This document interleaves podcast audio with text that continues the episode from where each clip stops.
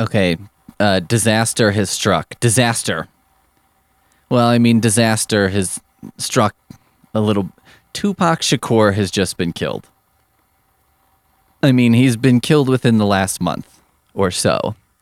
He's been he's been dead for a little while. So, uh, I guess you know that was that was disaster one, and then disaster two was we all found out about it. Um, so we we had to have a pretty uh, tense emergency board meeting. It's kind of awkward. Um, it was very awkward for me at first because somebody pointed at me and asked why I didn't correct them about Tupac being dead. Um, but before I could sort of like stumble around and not answer the question, uh, somebody somebody else, you know, slammed on the table and said, He hasn't known anything so far, so why would he know that? And uh, that guy really saved my bacon uh, because he's totally right. You know, but the truth of it is, nobody knew Tupac was dead. Um, and I think I think we all just were sharing a feeling of embarrassment uh, because you know part of it was not knowing about the cultural event of a significant rapper dying, but also I think there was probably some embarrassment because you know, we'd been working on a Tupac centric project for a couple weeks now, uh, and Tupac was dead. You know, and when we found this out, that's when one of the board members said, Oh, well, I guess that explains why Tupac's people haven't really been getting back to me at all. And then another board member said to him, You're fired. And then the first board member said something like, You know, you can't fire me. You're not my boss, whatever. So then the two of them broke off into a small group argument and asked for a, a, chart so they could figure out if the one guy could fire the other guy or not. And, you know, we kind of broke off into other little arguments. And uh, one of the arguments, someone said we could do maybe do this as an animated movie. So maybe it'd still work. They could just use a voice alike for Tupac. They said, you know, like maybe even computer graphics. Like that's kind of a cool new thing. Maybe kids would like that. And someone else piped up and said, oh, okay, some kind of hologram Tupac. Come on, man, use your brain. Another group turned on MTV. And, uh, you know, we watched for a few minutes and then we did find another artist, uh, the notorious B.I.G.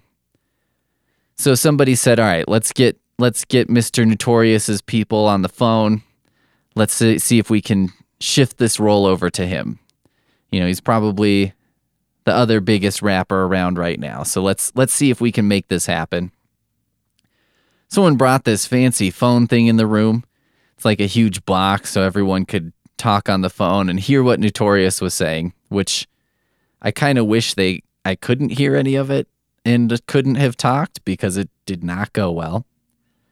Um, one of Notorious's people answered and just straight away asked how much the offer was for and then said, hold for Chris. And I practically filled my pants with pee at that point because I had never heard that large of a number before in money. Everybody else in the room seemed to be very comfortable with this number, but this was my first time. You know, I've heard this number associated with other things before, but not dollars. And uh, boy, did I learn a lesson today. And that lesson is that if you want to make money, uh, you should be a person who writes down rap songs and then sings those rap songs over a beat, as opposed to being a person who writes a novelization of a novel meant to be made into a movie. Um, just the disparity between our pay levels was a lot. Um, anyway, things were going pretty good with Mr. Notorious, who I think I can call Chris now.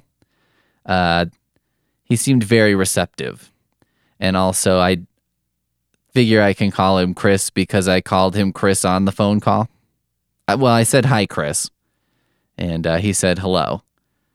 But, you know, everybody else at the table looked at me because probably because I said, Hi, Chris, halfway through the phone call and uh, should have either said it earlier or preferably not at all. Anyway, things were going pretty good, But then someone at the table who, well, me at the table kind of started talking about what a relief it was that it sounded good to him because, you know, we had Tupac in there, but we all know what happened to Tupac. Now, apparently, that really pissed off Chris. Um, I didn't know that, you know, there was some kind of a rivalry between the two.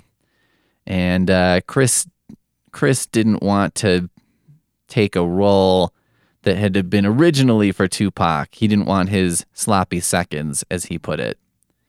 Um, and so then he hung up, and someone at the table said, Okay, well, you just blew that for us.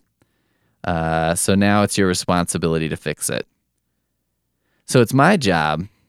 Uh, they gave me until tomorrow to figure out a way to fix this problem.